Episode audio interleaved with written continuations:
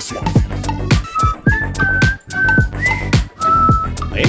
וואו, אני- את שורקת אה, פנימה או החוצה? איך את שורקת? אני ממש שורקת טוב. את לא שורקת בכלל? אני לא רוצה לדבר. למה? את לא יודעת לשרוק? אני יודעת לשרוק. לשחות את יודעת? גם לא יודעת לשחות! את יודעת שהיא לא יודעת לשחות ולא אני- יודעת לשרוק. זה אני- מביכה, זה מביכה. ועל אופניים?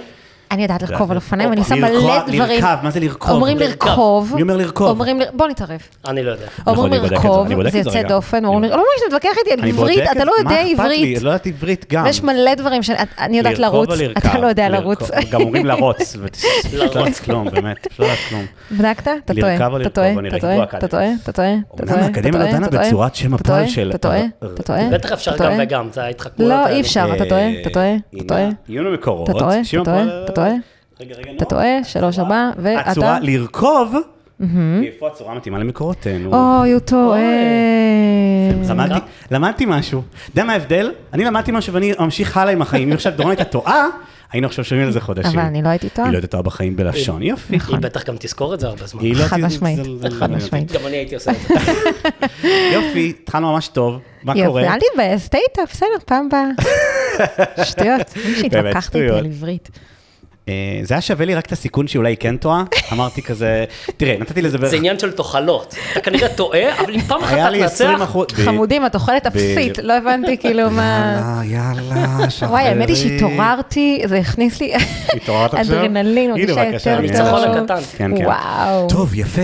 עכשיו אפשר, אה, עכשיו אפשר להתחיל. יפה. אז אנחנו, אה, האמת, זה פרק רביעי שמוקלט ונשאר בבונקר ועוד לא יצא, זאת אומרת, הפרק הזה יצא אחרי הרפורמה ואחרי הכל, ואחרי. שסוף המדינה תגיע והכל יצא, ואת תגיד, אה, הנה, הנה הפרק שהקלטתי עם דורון ולירן. אנחנו צריכים לבנות? לזה הייפ. וזה ייקח הרבה זמן עד שתוציאו את זה, אבל כשזה יצא זה יהיה פיצוץ. וואו, נכון. אנחנו נרים רגע, לזה. בוא- בוא נעשה, בוא נעשה כזה מראה מקום כזה, לא מראה מקום, לא מה זה זה. מראה מקום? אה, מה, היה. פורים היום, נכון? פורים, אה, הילדים נכון, התחפשו. לבית ספר. פורים נכון. 2021, דורון, כן. קורונה, ילדים לא הלכו לבית ספר.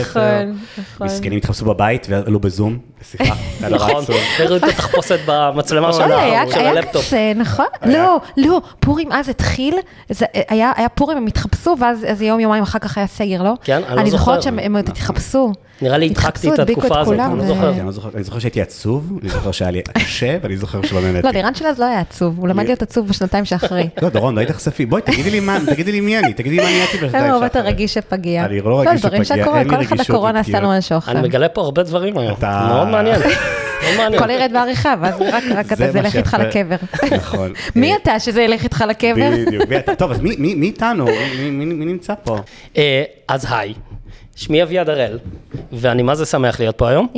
כן, אנחנו שמחים שמחים שאתה שאתה פה, פה. ממש, דורון, זה כיף. אמינות נמוכה. את יכולה להתלהב? למה? אני ממש שמחה קודם כל, מאוד שאביעד שמחים. פה, אני סופר מאוד שמח שמחה. אז שאני אני אגיד פה. לכם מה- למה אני שמח. אני שמח כי זה- זה אורח מסוג אחר, זה משהו אחר. הוא הוא אדם, הוא אדם לא... סוג, היה לנו רק סוג אורחים היה לנו אחד? סוג אורחים- אחד. היה אחים שלך, זה סוג אחים- אחד. אחים, אנשים שאני מכיר מהילדות, אנשים נכון. שניהלו אותי בעבר. אז אה, הכל סביבך, אני אוהבת את זה. אה, אנשים שדורון פגשה מתי שאומרת, היי, יא אירנה, היי אירנה, כל מיני אנשים שהיא מכירה מה, אני לא יודע מי זה. מורן ויינברג. אז, למה, הוא שונה? בגלל ש, שהוא בתפקיד מאוד מאוד אחר, נכון. מאוד שונה, נמצא בצד השני של איזשהו שולחן, של חלק מעבר הרי האופל. לעבר הרי האופל, זה נחמד. דוגרי, אני חושבת שאנחנו הבאנו את אה, אביעד לפה, כאילו לפחות אני, יש לי פה אג'נדה נסתרת, כן. ואנחנו נקדיש לזה איזה שמונה, עשרה דקות, משהו, מה האג'נדה? אני סקרן נורא. אני סקרן, אני גם. אני. or we're going to pitch ברבניתה. נכון, אוקיי, אז אתה מכיר שאתה יושב על האסלה. יש לי כבר בעיה עם השם, קודם כל. עזוב את השם. אתה לא יכול לגעת בשם. אם אתה לא יכול לגעת בשם, אתה לא תהיה המשקיע של הדבר הזה. השם הולך איתי לפחות. השם הולך אני איתנו. לא בטוח שאני יודע לחזור עליו. אני אני? הברבניתה. ברבניתה. ברבניתה. אה, לא, אנחנו- אנחנו אנחנו לא נעשה לו פיץ' לברבניתה, כי אין ברבניתה עדיין, דורון. לא, אין ברבניתה, אבל אה, אנחנו... אבל אני אוהב רעיונות חדשים. אוקיי. לא, לא. יש את כל המסביב, אנחנו רוצים לדבר איתך על ה- על הכימיה ועל האספקט האנושי. שמאחורי הסטארט-אפים. נכון. הרעיון יגיע, אנחנו, הרעיון יגיע, זה לא משנה, יש הרבה רעיונות, רק אנחנו צריך לא לבחור אחד. מרעיון. תשמע, כל- כל בוקר אני קם עם עוד רעיון חדש. רעיון לא עוצר אותנו, זה לא. עניין. לא, האמת שבאמת יש לי רעיונות, וכל הזמן מדברים איתי, לא, זה לא, אל תדבר איתי על זה עכשיו, עזוב אותי, וואי, לירן, לי זה לא הזמן עכשיו. אתה נמצא במצב, מעשנת." אה, אתה נמצא במצב טוב, כי בדרך כלל בארץ, כשאתה בא למישהו ואתה אומר לו, יש לי רעיון אה, מגניב חדש, הוא יגיד לך, let me tell you why it won't work. אוי, קורה כל הזמן. לפחות היא לא עושה לי את זה. נכון. לא, היא גם עושה לי את זה, היא גם. עושה לי את זה. אם אני מ- אוזר אומץ, או מגלה את הרעיון הזה, היא בדרך כלל מפילה, לא, בא לי משהו יותר קל. זו תשובה אמיתית שקיבלתי פעם, רעיון ממש נחמד, שעשיתי, לא משנה, לא משנה, בסדר, רעיון זה לא... מעניין, מעניין הדינמיקה פה. מעניין. אה, אבל אה, אוקיי, אז קודם כל אביעד, אז מה, מה אתה עושה בחיים? מי אתה? מה, מה, תספר לנו אני עליך. אנסה לספר לכם אה, בזריזות על מי אני, על מי אני ומה אני עושה. יאללה. מעולה. אז שמי אביעד הראל, והיום אני managing partner ב Team8, שנמצאים אגב בצד השני. אתה לא יכול להסתובב במיקרופון נכון. ולא לדבר ולא, אתה תצביע ככה. אבל הם נמצאים מאחוריי. אה, אוקיי. הם נמצאים מאחוריי, אלקטרה או. אלון אחד או אלון שתיים? ליד ToHa. אה, אוקיי. אה, ליד ToHa. צוות שמונה בעברית. צוות שמונה. כן. אף פעם לא אמרתי את זה. זה נשמע כמו חברת אבטחה, נכון? יש נכון. כזה, לא? אני חושבת צוות שיש שמונה. כזאת. חברת אבטחה, כן. מעניין. כן, צוות שמונה. אמ, או 8 זה... צוות של חברים, נכון. כי זה mate. נכון, זה חלק מהמשחק. אה. Team8 אה, אוקיי. אז Team8 זה VC, אה, שיש לו שפיל, הוא טיפה שונה. כל אחד אומר שהוא שונה, אני יודע, אבל ה motion של Team8 הוא טיפה שונה. ב core של Team8 יש קונספט שנקרא foundry, כמובן Team8 לא המציאו את הקונספט הזה, הוא קיים בעולם, פחות בארץ. אה, והרעיון הוא שב Team8 אנחנו לא רק אה, משקיעים בסטארט-אפים, לא רק deploying capital, אנחנו גם מקימים סטארט-אפים. אה, זאת אומרת, חלק, אה, חלק אה, ניכר מהזמן שלנו, של הפרטנרים ב-Team8, כל אחד מומחה בתחומו, תכף אה, נדבר על זה גם. אנחנו עובדים על לחשוב על בעיות הוורטיקל שלנו, ואנחנו בונים תזות, ואנחנו בודקים אותם, ועושים להם ולידציה מאוד מאוד מאוד עמוקה, או יותר נכון, invalidation, כדי לראות מה באמת שורד. ובמעטי מעט תזות ששורדות, אנחנו מחפשים להם צוותים, שאנחנו חושבים שהם מתאימים לתזות האלו, ושהם חושבים כמובן שהם מתאימים גם כן לתזה הזאת ולעבוד איתנו. ובהנחה שעברנו את כל הסלקציה הזאת, גם מצאנו את התזה הנכונה ששרדה את כל הוולידציה, וגם מצאנו את הצוות הנכון שמתאים לתזה ומתאים לנו, ואנחנו מתאימים לו כמובן, אה, אז אנחנו משקיעים בהם ומקימים חברה. אה, ולכן זה מושן טיפה טיפה אה, שונה. זה שונה נגיד מאקסלרטור, ש... כן, אקסלרטור לא באמת אה, משקיע כסף, אקסלרטור נותן לך בגדול נדל"ן על השולחן ועזרה. Team8 נותנים הרבה מעבר לזה. קודם כל, כותב, אנחנו כותבים צ'קים מאוד גדולים, בשלבים מאוד התחלתיים. הצ'ק הממוצע של Team8 הוא בין, ב, ב, תלוי בשלב, תלוי בתזה ובזה, זה בין 5 ל-10 מיליון דולר, די בהתחלה. זאת אומרת, כי יש כאילו ודאות בהתחלה. יחסית גבוהה, כי אנחנו עובדים מאוד או קשה. יותר כדי- גבוהה, בוא נגיד יותר גבוהה. אי אפשר לדעת כמובן, אה, וחלק מהמשחק זה כמה, חלק מהדברים לא עובדים, אבל אנחנו עובדים מאוד קשה כדי לעשות אה, תהליך מאוד מאוד סלקטיבי. זאת אומרת, במקום להשקיע בהמון המון המון המון מיזמים, מתוך מטרה שאחד יחזיר, אני לא יודע מה, 50x, אנחנו משקיעים, משקיעים במעט מיזמים, אבל once בחרנו אותם, אנחנו לא מהמרים עליהם, we triple bet on them, גם מבחינת הצ'ק, גם מבחינת העזרה של ה managing partners, וגם בעזרתה של הפלטפורמה של Team8. מה זה הפלטפורמה של Team8? ב Team8 יש אה, יות- קצת יותר מ-80 professionals, מתכנתים, אנשי marketing, אנשי מכירות, אנשי bizdev, finance, HR, מה שאתם רוצים, שכל מטרתם בחיים זה לעזור בבניית התזות ולעזור לחברות שלנו שאנחנו מקימים. אה, ואז אם אנחנו מסכמים את כל התהליך הזה, אנחנו בעצם עושים תהליך מאוד סלקטיבי, לב- לברור את התזות הנכונות, שיש להם סיכויי הצלחה הכי גבוהים, ואת הצוותים שהכי מתאימים, ואז אנחנו משקיעים בהם המון כסף ומשאבים במטרה לאפטם את סיכויי ההצלחה שלהם. זאת אומרת, משקיעים במעט מיזמים, אבל משקיעים בהם הרבה הרבה הרבה כדי לאפטם את סיכויי ההצלחה שלהם. מודל טיפה שונה. מגניב. ועל מה, על מה הם נקראים יזמים בכלל? אני לא יודעת, זה כבר לא יזמים. זהו, אני- יזמים, על מה, על מה הזורמים, אה, נקרא להם, אה, אפשר לקרוא להם זורמים? זורמים? הם במקום יזמים, הזורמים. הם, אנשים ש... היזמים את רוצה הזורמים. שיקראו לך זורמת כבן אדם שהקימה חברה? אז אה, מה, מה בעצם הם, על מה הם אה, מוותרים, כאילו, בזה שהם נכנסים... אה, אז, אז קודם כל, ההבנה המאוד מאוד עמוקה שיש לנו ב Team8, שבלי יזמים שיחזיקו את ההגה, שינהלו את החברה, זה לא יעבוד. זאת אומרת, זה לא משנה כמה עזרה ניתן, וכמה נתמוך, ואוגמנטציה של אנשים, ואת הניסיון של ה managing partners, ואת מה שאתם לא רוצים, בלי יזמים שיחזיקו את זה, אה, את ההגה, וישלטו חזק ב, ב, אה, בספינה, זה פשוט אה, לא עובד. ולכן, העבודה של למצוא יזמים חזקים, זה, זה חלק מאוד מרכזי, ואולי החלק הכי טריקי אה, בתהליך הזה. אה, סוג היזמים שאנחנו עובדים איתם, אה, הוא יזמים שרוצים את הקולבורציה הזאת, שפתוחים לזה, אה, שרואים בזה ערך. וכשזה עובד, שמצאנו את המיזם הנכון ואת הפאונדרים המתאימים, שמתאימים לצורת העבודה הזאת, אה, נוצר סוג של קסם, זה מגניב. אבל כאילו, בגדול אתם גם מביאים את הרעיון, או את ה... לא יודע, את הכיוון, אתם גם מביאים להם הרבה עזרה מסביב. מן הסתם זה, זה, הכי bluntly, זה פחות משתלם ליזם אה, מאשר יזם שבא לח- להקים חברה ובא ל-VC ואומר לו, תן לי רק מימון, ואני, זאת אומרת, אני, אני שואל, זה pros and cons. כן? אה, מקבלים הרבה יותר, גם צ'קים יותר גדולים, גם השקעה יותר גדולה מבחינת אה, resource augmentation, אה, אבל המבנה של החברה הוא טיפה אחר, מן הסתם. אה, ועדיין, או, או אולי בגלל זה, זה, זה התזה שלנו, כן. אה, יצאו כמה חברות מאוד מאוד מוצלחות מטימייט. בעיקר, אה, שמעתם על אה, כמה מהם, אני מניח. טימייט התחילה כ-VC שהתרכז בסייבר.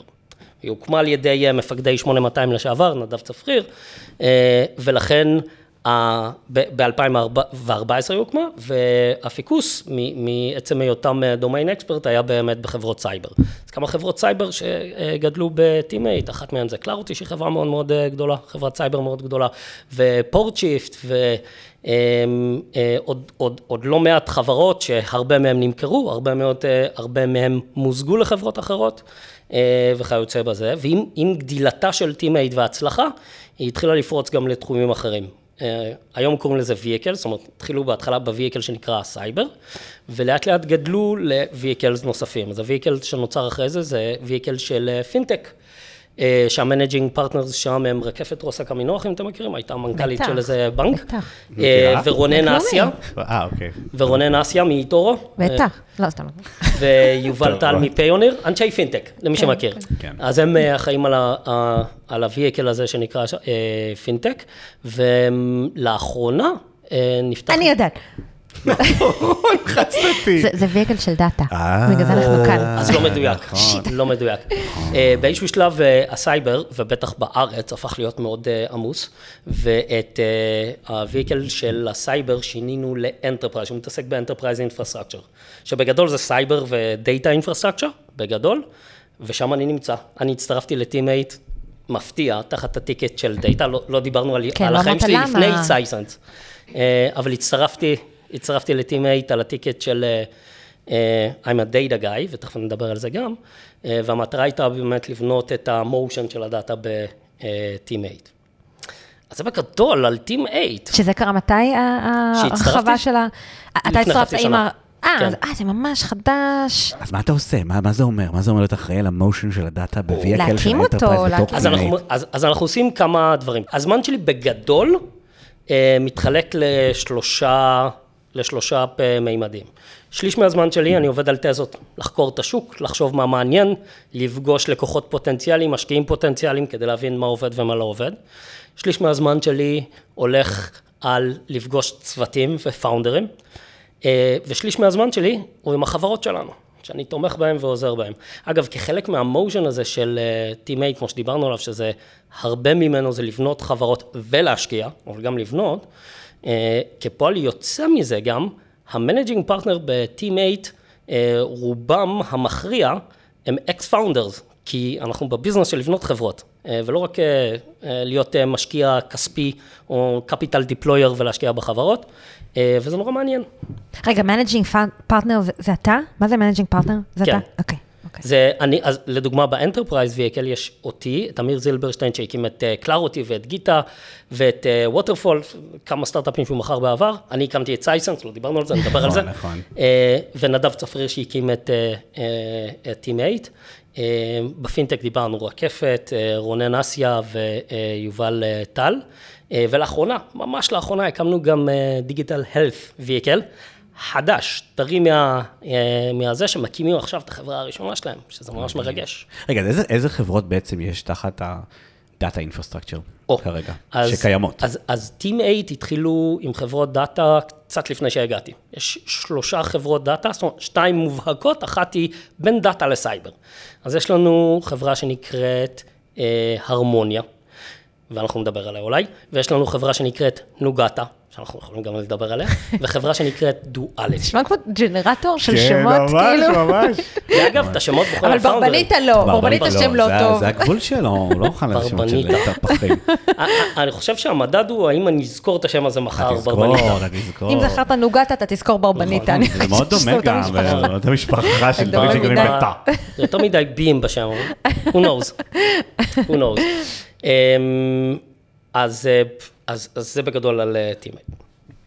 הדבר המשמעותי שעשיתי אה, לפני טימייט, לפחות בקריירה המקצועית, אה, היה להקים חברה שנקראת סייסנס, שהקמנו אותה לפני כ-17-18 שנה, I lost track, אמ, ושם ביליתי, רגע, באיזה שנה הקמת? אנחנו רואים את המשחק הזה, באיזה שנה הקמתם אותה? אה, תראה, רשמית זה 2004, 2004. רשמית, אבל השנים בצה"ל. הראשונות, אה, אתה יודע, היו שנים מאוד אה, מורכבות ומעניינות, שאני לא בטוח שהייתי יכול לקרוא לעצמנו אה, חברה. מה, היה שם פיבוט כאילו משמעותי? עשיתם משהו אחר זה לא לגמרי? שהיה פיבוט, היינו פשוט אה, קבוצה של אה, אנשים מאוד... חברים, מוכש- חברים? חברים, כן, מהמרכז הבינתחומי. כבר טעות. כבר טעות. סתם, זה לא טעות, זה הצליח לכם, אבל כן. זה, זה הצליח לנו ואני מאוד אוהב אותם. כן. אה, של אנשים מאוד מאוד מוכשרים חוץ ממני כמובן.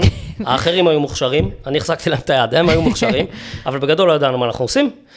והיינו מאוד מאוד מבולבלים, זאת אומרת, רצינו להקים חברת analytics ו-BI, ובגדול לא ידענו יותר מדי על התחום הזה. למה, למה רציתם חברת analytics ו-BI? זה, זה, זה סיפור אה, מעניין בפני עצמו. אז, אז, אז אנחנו הכרנו במרכז הבינתחומי. מה היה? זה היה אורקל, אה, לא יודעת מה מה היה זה, לא, כאילו, 2004. אז, אז מה היה? היה Analysis Services של מייקרוסופט, OLAP. כן. שזוכר את העולמות הישנים. כן. ה-OLAP, כן, כן. זה, זה עולמות מאוד אה, ישנים בתחילתם, ש, שרוב הדאטה... קוגנוס, היה קוגנוס גם. שהיה קוגנוס, שרוב הדאטה בעולם... אה, גם- בצבא גם התעסקתי ב-analytics. כשאתה רוב- היית מואנדס, יצאת ל... הרוב המוחלט של. החברות, כל הדאטה שלהם נמצא על SQL Server, on-premise ואורקל RACs, כאילו, שם. נכון. אז ש- שמה התחילה סייסנס בעולם הזה. אה, אנחנו הכרנו במרכז הבינתחומי, למדנו מדעי המחשב, נהיינו חברים, ובשנה האחרונה הצטרפנו לאיזה קורס שנקרא Open Project, משהו כזה, זה קורס לאורך השנה, שזה בגדול קורס מאוד פתוח, אה, היה איזה אה, מרצה אחד שהנחה אותנו, ובגדול היינו צריכים למצוא תחום, ובתחום למצוא בעיה. ולעבור עם איזה תזה לפתרון של הבעיה, ועבדנו על הקורס הזה לאורך כל השנה, ואז בנינו client product ראשון של סייסנס, שהיה on-prem Windows product, כן? זה מה שבנינו אז, אה, שבגדול היה כלי ויזואלי לשאול שאלות בצורה פשוטה, database, כן? לא ב-SQL ולא בשום שפה אחרת, אלא במנגנון GUI שבנינו אותו עם כמה קונספטים מאוד אה, מעניינים, וכשסיימנו את הקורס קיבלנו אחלה ציון, אבל הבנו שיש לנו משהו... חשבתי שתגיד שקיבלתם 70 כן, או גם משהו. לא, לא. קיבל, קיבלנו ציון ממש טוב, אה, אבל, אבל אז הבנו שיש לנו משהו שהוא טיפה מעבר לקורס במרכז הבינתחומי, אה, וגם לה בליבנו החלטה להקים אה, חברה. עכשיו, שזה קצת מצחיק, כי באמת עשינו את זה בצורה היום, הי- היום שמקימים סטארט-אפים, אני פוגש הרבה פאונדרים, עובדים בצורה הרבה יותר סיסטמטית ומקצועית שבונים חברה. עושים אנליזה על השוק, נכנסים אה, לקרביים, עושים competitive analysis, אה, מדברים עם הרבה לקוחות, בגדול אנחנו לא עשינו את כל זה, זה היה כזה כמעט אה, טעות ואיזה מגניב, היה לנו קורס מעולה, אנחנו אוהבים לעבוד ביחד. זה ו- נראה לי ז'אנר כזה של אנשים שמקימים סטארט-אפ, right out of כאילו סקול. מאוד יכול להיות. אה, היה לזה יתרונות וחסרונות אגב. זאת אומרת, החיסרון אתם הגדול... צעירים אמיצים וטיפשים. בדיוק. החיסרון, החיסרון המרכזי הוא שקצת אה, שרפנו שלוש שנים במדורה בחצר, כן, לא, לא ידענו מה אנחנו עושים, עשינו בלאגן בגדול. חייתם על אה, חשבון ההורים, זה זה קסום. זה לא, לקחנו, לקחנו... יפה. הלוואות, מלא הלוואות. אז לא, אז בהתחלה היה לנו משקיע פרטי שהשקיע בנו, מעט מאוד כסף. כן. זהו, נשאלת השאלה למה גם, אבל אוקיי. תכף נדבר גם על זה, זה גם סיפור מעניין. אבא של אחד החבר'ה, היא יודעת מה אני מדברת. אבא של אחד החבר'ה בגדול אה, השקיע בנו. אה, היה לו אפיניטי גם לכלי BI, הוא עבד בחברת סלולר, והוא היה צרכן של מערכות BI ודי שנא אותם, הוא חשב שהן אה, לא מושלמות, ועודד אותנו בכיוון הזה. אז, אז אני זוכר, הוצאנו, היינו רווקים וחופשיים ובלי מחויבויות וזה, אז לקחנו משכורות, אני חושב משכורת מינימום, באמת, משכורת מינימום, שזה היה בגדול, אנחנו לא צריכים את הכסף, אבל כאילו לחיות, וזה היה המשרד הראשון שלנו היה באזור התעשייה פולג מעל תחנת דלק. זה מצחיק, וואו. no shit. שיפודיה וסייסנס. ממש, ממש, זה היה ככה. אמ, שבדיעבד, אם אני מנסה לדמיין את המשרד הזה, הוא נראה פחות ממשרד הייטק, הוא נראה יותר כמו בצ'לר פד כזה. כזה שטיח מקיר לקיר מסריח כזה, והיינו מעשנים, זו התקופה, היינו מעשנים במשרד, היום אני לא מעשן, יותר בריא. 2000 ושנת אבל המשרד- 2005. בדיוק. רצח רבין, זה... אנשים היו נכנסים למשרד, אנשים היו נכנסים למשרד, זה היה מגוחך, היה ענן עשן במשרד, ממש, לכל אחד, לכל אחד מאיתנו היה מאפרה ליד, זה כאילו היה מגניב בשנות ה-70, כאילו, וואו, לא הגיוני.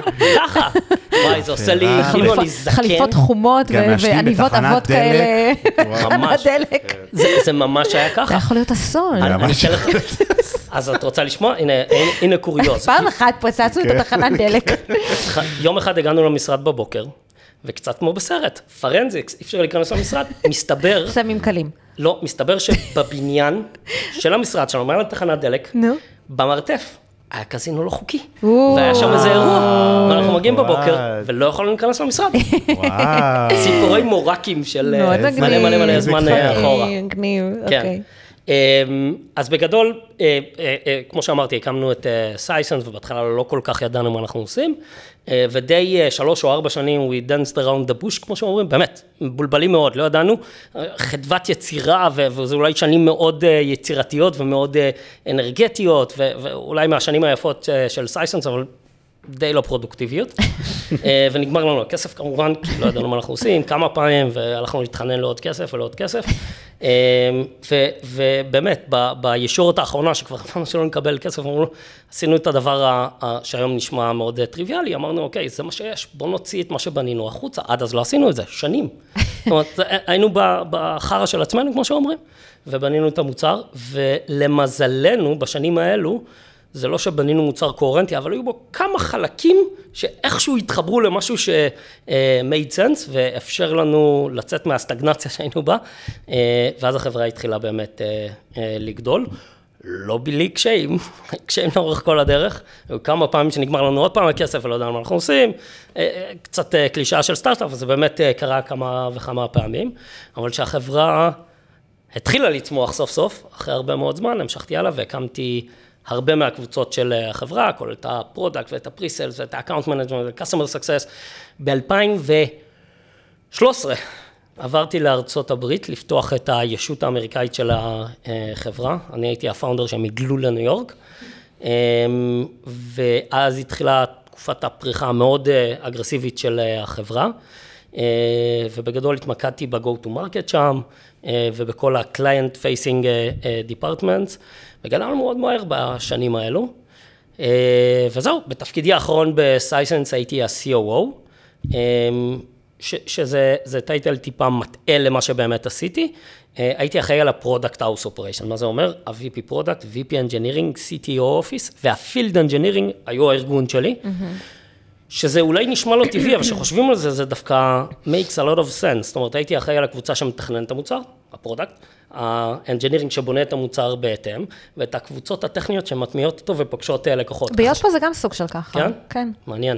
אז, אז אם היינו עושים עבודה מחורבנת באחת מהפינות האלו, לא היה לי את מי להאשים אלא את עצמי, והאשמתי את עצמי הרבה, אבל זה גם נתן לי נקודת מבט uh, קצת יותר אסטרטגית על מה קורה ואת היכולת לתקן את זה, ובלי ה-finger pointing בין המחלקות השונות, שזה קלאסי, uh, כי כל, היה, כל האזור הזה היה אצלי. Um, אוקיי, ואז, ואז חזרת לארץ. ואז ב-2020 חזרנו לארץ, אמ, אחרי תקופה מאוד מאוד טובה בניו יורק של שבע שנים, ואז עם החזרה לארץ, בגדול חזרתי לאותו תפקיד, רק להיות גם ה-GM של ישראל, היו לנו בערך 240 אמרנו, אנשים שבישראל, כשחזרתי לארץ החברה הייתה כבר 700 או 800 אה, אנשים, ואז אה, שעם החזרה לארץ ועם כל השינויים, ואז פתאום התחילה גם הקורונה, אה, אז התחילו לי קצת אה, מחשבות אה, אקזיסטנציאליות כאלו, על מה אני רוצה עוד לעשות. כמו שאמרתי לכם לפני שנכנסנו לפה, אז התחילו לי המחשבות שאני רוצה אולי לעשות עוד דברים חוץ מסייסנס, כי בגדול כל ה... כל לא הניסיון- עשית כלום, כל החיים שלך היית. בסייסנס. הפכת המבורגר ב... ב- לא יודעת, בבורגר קינג, ואז הלכת לסייסנס. ממש. נכון. זה- זה בגדול זה רוב העבודה. האנשים שעובדים בסייסנס, זה מה שככה התחילו, לא? בגדול... אה, הרבה מסצנת ההייטק ב- בישראל התחילה. ככה. נכון, אז בגדול זה מה שעשיתי, אה, ולא עשיתי שום דבר אחר, ורציתי לעשות אה, דברים אחרים. אז הודעתי לבורד, וזה לקח אה, תקופה של אה, קצת פחות משנה עד שארגנו את הכל כדי שאני אעזוב, אה, ועזבתי. עכשיו, בשנים האחרונות שלי בסייסנס, התחלתי גם להיות אנג'ל אינבסטור, ואז שפרשתי מסייסנס, שנוצר לי קצת יותר אה, אה, זמן פנוי, אה, השקעתי בעוד כמה חברות, אה, וככה ככה גם נוצר הקשר עם החבר'ה ב-Team 8. אה, ואחרי תקופה לא קצרה, אה, החלטנו לשלב כוחות, והנה אני 8. מגניב. אז, כן. אז, אז אתה סיפרת קודם שיש כזה בעצם אה, מחלקה או מלא אנשים שחוקרים כרגע מה חם בעולם ומה מה צריך להתעסק איתו. אז מה, מה מעניין עכשיו? ספר לנו מה, מה, מה הדיבור. או, אז קודם כל... כמה שאתה יכול לחשוף בלי, בטח. בלי, בלי לפגוע בחברה בצוות שמונה. ובלי להרוג אתכם אחר. נכון. אז כמה, כמה דיסקליימרים. קודם כל, זה מה שאני חושב שמעניין, כן? כל אחד בזה מסתכל עליו בצורה אחרת. ולכן זה, זה קצת סובייקטיבי. יהיו אנשים שזה מה שיותר מעניין אותם, אני אספר לך מה מעניין אותי אה, במיוחד. אה, רגע, אפשר לפני שתגיד מה? שתגיד איך, איך אתם עושים את זה? מה זאת אומרת? כאילו, אתה יודע, יש אה, לבוא ולהסתכל על השוק ול- ולזהות פה יש פער. יש לבוא ולראות על מה מדברים, על מה אנשים מדברים, מה הם צריכים. יש לסרוק את השוק ולהגיד, אוקיי, זה דומיין שלא קרה בו כלום, כך וכך שנים. לא יודעת, איך עושים את זה? זו שאלה מעולה, והתשובה, אני מצטער, היא קצת לא פיירית, אבל all of the above. אוקיי. זאת אומרת...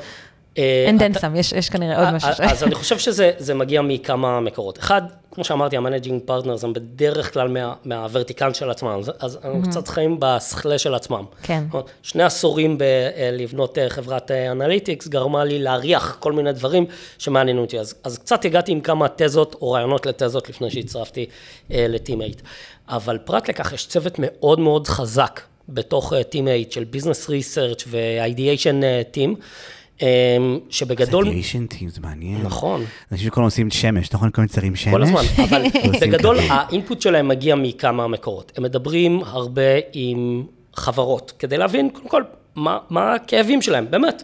ספרו לי, structure של שיחה סטנדרטית זה, היי, אנחנו מ-Team 8, רצינו לשמוע על איך נראה היום-יום שלכם, ומדברים ממש עם אנשי דאטה, או בפינטק, אה, אה, אנשי פינטק, או בנקים, או מה שזה לא יהיה, ובאמת, מנסים להכיר את היום-יום שלהם בתור התחלה. ואחרי שעושים את זה הרבה, ומתעדים את הכל, ועושים את זה בצורה מאוד סיסטמטית, זאת אומרת, אתה מגיע עם שאלון מוכן, אתה פתאום, פתאום, כשאתה אתה מסנטז את כל הדברים האלו, אתה מתחיל לראות common denominators, אומרת, אנשים שמדברים על בעיות זאת. זה עדיין לא אומר שיש פה רעיון ויש זה, אתה רק מתחיל לאתר כאבים דומים. כשאתה מתחיל לשמוע אותם, זה נשמע כאילו שמעת את זה בעבר, ואז אתה שומע את זה עוד פעם אתם בעבר. מדברים עם- עם- עם לקוחות מכל מיני גדלים, זאת אומרת חברות כל. קטנות, חברות גדולות. הכל, הכל. עכשיו, לא רק עם לקוחות, אנחנו מדברים עם אנליסטים. אה, אנחנו מדברים עם גרטנר, ואנחנו מדברים עם IDC ועם פורסטר, בדיוק כל פעם על תחום אחר, ויש אנליסטים שמקאברינג, כאילו, אה, כל מיני ורטיקלים, וגם אותם אנחנו שואלים שאלות כאלו, באמת שאלות של... אה, להבין מה הם חושבים, איפה הם רואים, מה הם שומעים מהעולם. הם, הרבה פעמים האנליסטים הם האב לבעיות ולשאלות ששואלים אותם.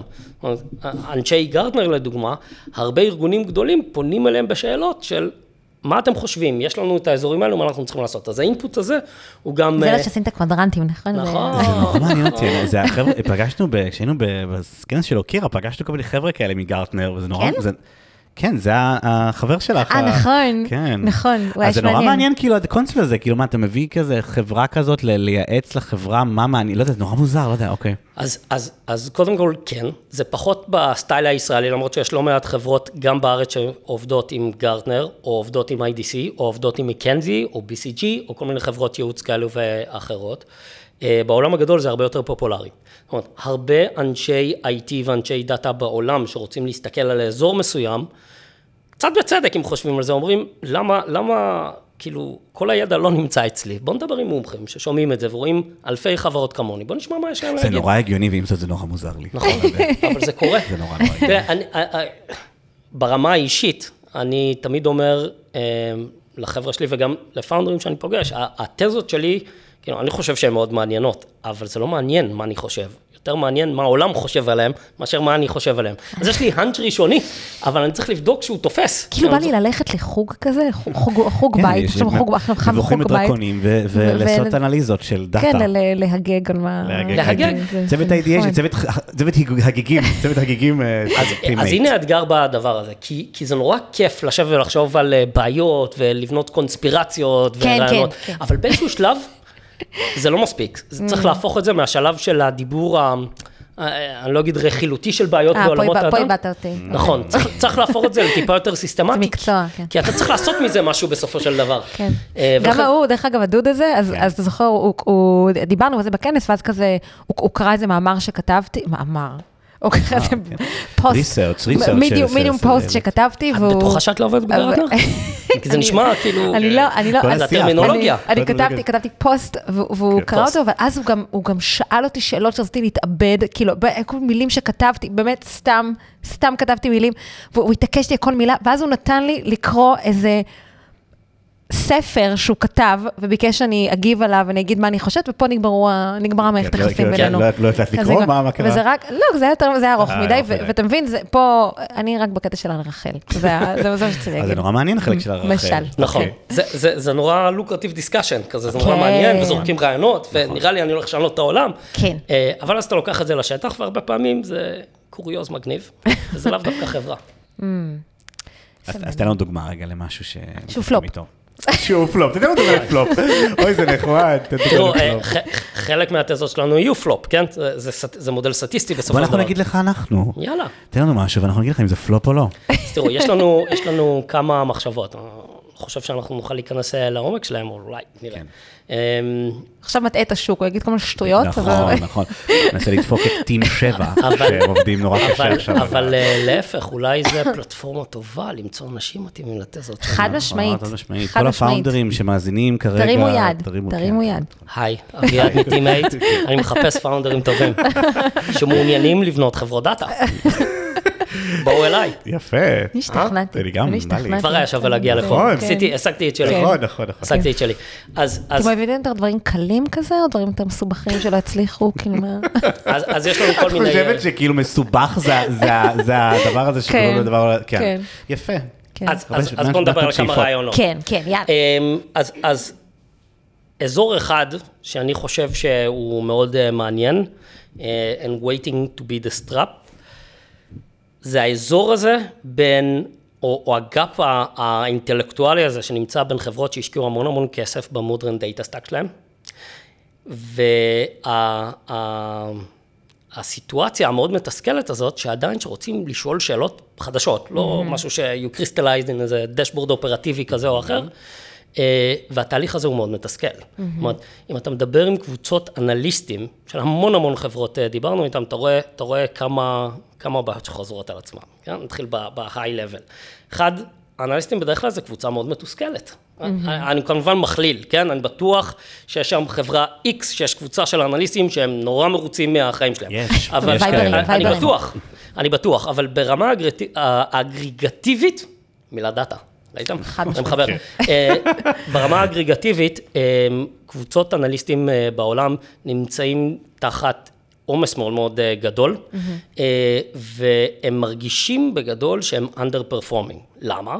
אה, כי הם underperforming, יש להם backlog מאוד גדול של דברים שהם צריכים לעשות, ובדרך כלל מה שקורה ביום יום שלהם זה context switch. מתקשר איזה מישהו, ואומר, עזבו הכל, אני חייב נתונים. כן, גם המישהו הזה, זה זה יכול להיות, אה, כן, המנכ"ל. זה קורה כל הזמן. אני רוצה להגיד משהו על אנליסטים שאני שומע באמת המון, אני חושב שאנחנו בתקופה כזאת שהם לא כל כך יודעים, חלקם לא, אני כמובן עושה הכללות, לא כל כך יודעים מי הם.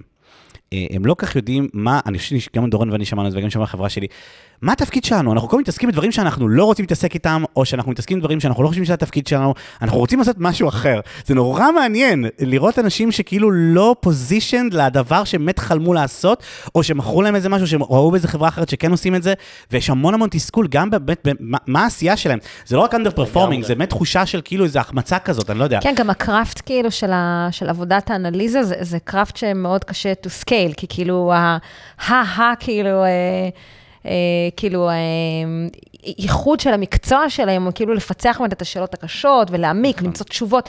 זה דברים שלוקח זמן לעשות, וזה הרבה פעמים כאילו מחקרים עמוקים וארוכים, ולא שקל לשחזר ו- ולהטמת ו- וכזה. נכון, אני חושב שאנליסטים, זה, זה הדעה שלי, אתם אה, תגידו לי מה אתם חושבים, אבל בראש שלהם, הם אה, ראשי קבוצת מחקר שמעלים תזות מדהימות על הביזנס ומגיעים לתובנות שישנו את אה, עולם הביזנס, אה, אבל ביום יום הם בונים dashboard. נכון.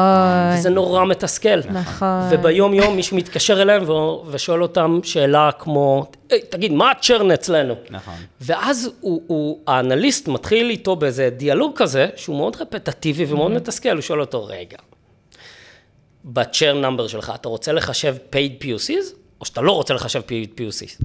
מה לגבי Services Agreement? אתה מחשיב אותם בזה? עכשיו, הסט של השאלות האלו, שהאנליסט שואל, הוא שואל את אותן שאלות, כן, כן, כזה, מה לגבי paid, אה, נו. מה אתה רוצה? עכשיו, אה, דמיין את השיחה הזאת נורא, מה, נורא זה זה כן. שיחה נורא הוא נורא מתסכלת. excited לגבי זה, כן. זה, נורא. זה שיחה נורא מתסכלת, כי הם עושים אותה כל הזמן. כן. אה, ואם חושבים על זה, אין באמת סיבה למה אנחנו יעשו את מבינים זה. לאן אתה הולך, אבי, אנחנו מבינים לאן אתה הולך. כן, נכון, גם אני מרגיש תגיד את זה. תגיד את זה, הופה. תגיד את זה. אה, אז ה gap הזה, כן. אני, אני אסכם ואז אני אתן קונטרה. כן, לא, אני... אז- אז ה gap הזה בין, אה, בין ה modern data stack, כולם יש להם את הכלים הכי גם נושא fancy. טעון רצח, דרך אגב. נכון, modern אנחנו data נדבר גם. על זה. כן. אבל השקיעו, קנו את ה... אה, אה, אה, אה, באמת, את הכלים הכי אה, fancy שיש אה, בשוק. בנו stack מאוד אה, גדול, מאוד מורכב, מאוד אה, זה, ובסופו של יום מתקשר ה-CRO של מה הצ'רן שלי, והלכו יומיים עבודה, כי אני צריך כן. לשאול אותו את השאלות האלו, וזה נורא מתסכל.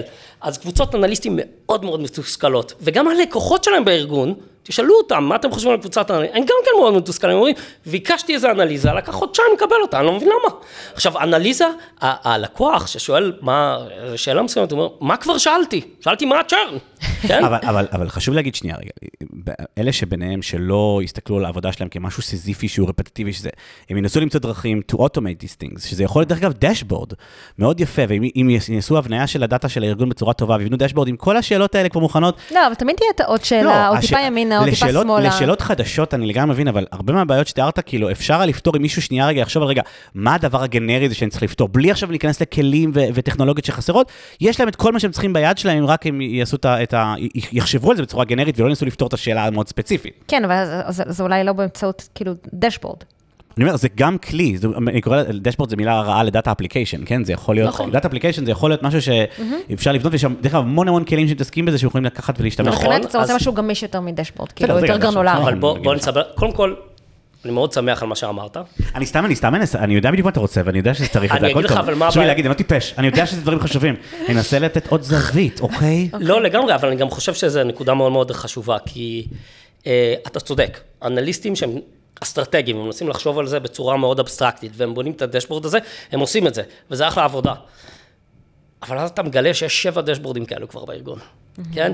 כי ההוא בנה את זה שם, והוא בנה את זה בכלל באיזה כלי אחר, והוא בכלל כתב איזה, אה, אני לא יודע מה, materialize view שמנתח את זה, והוא בנה את זה בטבלו, והוא בנה את זה בסייסנס, והוא עשה את זה ב... אני לא יודע מה, אה, ואז נוצרת בעיה אחרת. זאת אומרת, זה לא רק זה, פתאום, מה הצ'רן שלי, אחד אומר 7, אחד אומר 8 אחוז. עכשיו, go figure. עכשיו, זה, זה עוד מצב טוב, שאתה לגמרי מבין מה זה אומר השאלה הזאת, מה זה הצ'רן, זאת אומרת, אתה מכיר את כל הניואנסים. היה, אה, הוא כבר לא בשוק, היה אנליסט מאוד אה, ידוע בעולם האנליסט, בעולם. ה-BI וה analytics, שהתחלנו את Sisense, קראו לו קריס, קריס ווב, הוא בגדול היה איש אה, של Analysis Services של OLAP, שהיה לו משפט שאני מאוד אוהב, משפט אלמותי, הוא, היה, הוא אמר, a fool with a tool is still a fool. זאת אומרת, לא משנה איזה כלי מגניב יש לך, אתה לא יודע מה אתה רוצה לשאול, זה לא יעזור לך, אתה תהיה mm-hmm. זה, וזה, וזה חלק מהבעיה. עכשיו, לא שאני אומר חס וחלילה שהאנליסטים הם, אה, אה, הם fools, אני חושב שהם... הם, unaware או uneducated, וכל פעם הם צריכים ללמוד דברים מחדש, והאמת היא שהידע הזה קיים, הוא תושבע ארגונית. אתה רוצה לחשב את הצ'רן שלך, אתה רוצה לחשב את ה-IRR שלך, אתה, מה אתה עושה בתור אנליסט? יוסי, תגיד, איך אתה מחשב צ'רן? ככה. אה, וזה בעיה. עכשיו, בגאפ הזה, בחור השחור הזה, בין, ה, בין הכלים המאוד אה, אה, חדשניים לבין הבלגן הזה של האנליסטים, יש כמה אסטרטגיות שמנסות לפתור את הבעיה הזאת. ככה, ככה אני מסתכל על השוק הזה. בגדול שלוש אסטרטגיות, כמו שאני מנתח את זה. אסטרטגיה הראשונה, מאוד ההייפי לאחרונה, data cataloging, אוקיי? כלים כמו uh, Collibra ו Alation ו data.world ו Atlan ומי שאתם לא רוצים, שבגדול, I'm oversimplifying it. DataHub ו...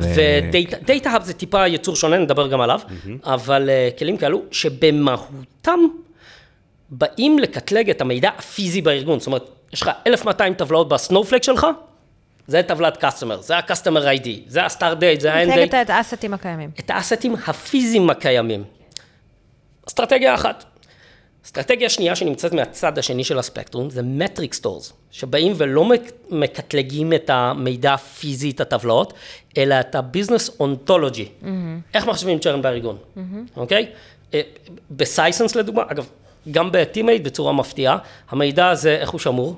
ב Confluence, מישהו כתב, ככה מחשבים churn. עכשיו, הבעיה בגישה הזאת, שקודם כל, זה, זה גישה קצת יש פער בין הדוקומנטציה למה זה לא שעובדים זה, איתו ב- זה ב- גם, בפועל. זה גם הפער בד- בדוקומנטציה, אתה לא יודע את ההיסטוריה שלו ומי יוסיף לו Mm-hmm. נגע, אבל בעיה יותר גדולה, זה קצת גישה אמ, אנכרוניסטית. אנכרוניסטית שיש, צריך זה להיות... מיושן, לירן.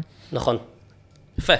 אה, זו גישה שבאה ואומרת, לפי דעתי בטעות, שיש רק גרסה אחת לאיך מחשבים צ'רן בארגון. והאמת היא שיש כמה גרסאות, וזה לא אומר שגרסה אחת נכונה או לא. אתה צריך להיות מודע לגרסאות השונות האלו, זה קצת כמו... כן, יש של פייננס ושל רב-אופס. נכון, כל אחד מסתכל על זה תחת עדשה טיפה שונה, וזה לא אומר שאחד צודק והשני לא צודק, צריך להיות פשוט ש- מודעים לזה. למרות ש... סתם שאלה, כאילו, אתה רוצה שיהיה בארגון שש מטריקות שונות שקוראים להם churn, ברמת ההיגיון? אני רוצה שיהיה הגדרה של churn, אבל שכל אחד יוכל לדעת איך הוא מסתכל על churn, ולהבין את ההבדלים ביניהם. זאת אומרת, שמישהו מחשב churn ומעניין אותו להכניס גם paid POCs בתוכו, הוא ידע שהוא מסתכל על churn עם paid POC, ומישהו שמסתכל על צ'רן ומסתכל עם services, ידע שהוא מסתכל עם services, ומישהו מסתכל על זה ובלי זה, ידע. זאת אומרת, הבעיה זה לא שיש לך גרסאות שונות, זה שאתה לא מודע להבדלים ביניהם. אין, זה זה השפה הארגונית שהיא נכון. שהיא שבורה, שבורה. בשפה, בשפה שבורה. המקובלת בשוק, ביזנס אונתולוגי, אני יודע שזה קצת אה, מפוצץ, אבל ככה קוראים לא לזה. מכיר את לא, זה נחמד, אני אהבתי את זה. כן. כן. עכשיו, אסטרטגיה שלישית בחור הזה, אמ, זה כלי ה-lineage למיניהם, וקצת ה-observability, כן? שבאים ואומרים, אה, I'm oversimplifying it, כן? אה, to make a statement. הם באים ואומרים, אוקיי, אנחנו יודעים קצת איך נראה הדשבורד, אתה תלחץ על איזה KPI ואנחנו נגיד לך איזה טבלאות הגיעו, זה קצת כמו אקסל שאתה לוחץ על פורמולה ואתה רואה את ה... כן. זה. עכשיו, הבעיה בשלושת האסטרטגיות האלו שהן קצת... אה, קצת מבולבלות, אוקיי? כראי, כראיה לכך, אתה רואה את כל כלי הדאטה, data cataloging, מתחילים לפתח יכולות של metric stores.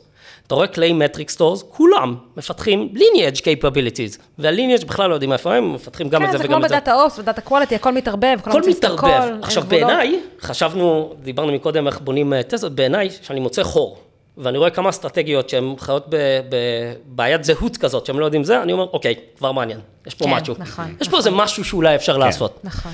אמ, וזה אזור אחד שאנחנו מסתכלים עליו. רציתי להגיד, רציתי להגיד על הדבר הזה, שאני חושבת שעוד... קודם כל, אני, אני מסכימה, וזה גם מצחיק, היום, היום אה, הוצאתי אה, סקר אה, אה, Developer Experience כזה לאנליסטים ול, ולמפתחי BI, ורק התחילו כזה לזרום תוצאות, וכאילו באמת ה section הזה, כאילו של מה שנקרא semantic layer או metric store או כאלה, כולו יצא אדום בוהק, כאילו כל דברים, זה קצת ירוק, קצת זה זה, אז באמת יש שם pain כאילו אמיתי, זה היה ברור, אבל זה, זה נורא נורא מעניין. אני רוצה להגיד שמבחינתי, אה, מה שמגניב בכלל בכל השיח הזה, שזה פתאום נהיה בעיה של engineers.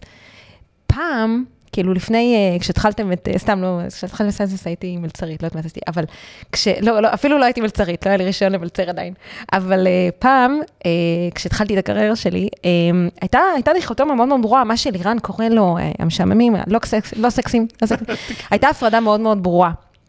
אנשי BI, אה, והיה, וזהו, והיה, והיה מפתחים. וזה היה עולמות שלא לא כל כך התחברו או, או, או דיברו אחד עם השני, וככל שהזמן עובר, וה modern data stack בא ובעצם אה, כבש את העולם, אז הגבולות האלה היטשטשו, ופתאום engineering מתחילים לדבר על החשיבות של הדברים האלה. נכון. זאת אומרת, וכל ה... לא משנה, מלא מלא קונספטים, זה כאילו data mesh, או כאילו, גם בכלל עולם הקטלוגי מחבר פה רגע בין לא, פרודוסרים אבל- אבל אני וקונסומרים. חושב שה- שההבדל המשמעותי זה שה engineering נהיה stakeholder בדאטה. נכון. שבעבר לא היה אכפת לו, היו משתמשים בדאטה שלו בצורה שהוא לא מודע אליה בכלל, זה היה כאילו דאטה ש... ועכשיו הוא כאילו לוקח חלק בעשייה, הוא producer שרוצה שישתמשו בדאטה שלו בצורה נכונה. הוא אומר כזה, רגע, רגע, מה, למה לקחתם טבלת אופרטיבית שלי ונגעתם בה, עשיתם לה הגגה, מי מי נתן לא לכם בכלל? רק, אבל לא רק, הוא גם- הוא גם חוצה, הוא כבר לא רק producer.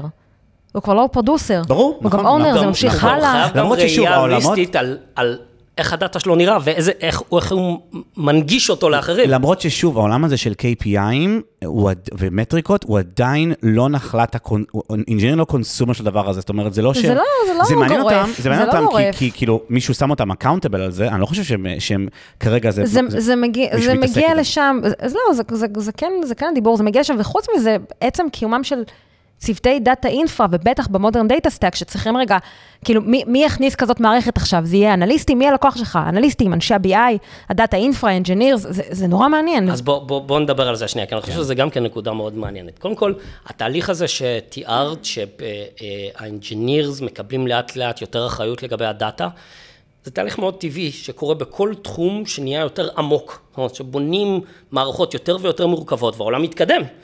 פתאום אתה צריך מומחיות שהיא מעבר להרמתי database, או בניתי איזה אה, כלי ETL, לקחתי, מה היה פעם, Informatica, כן?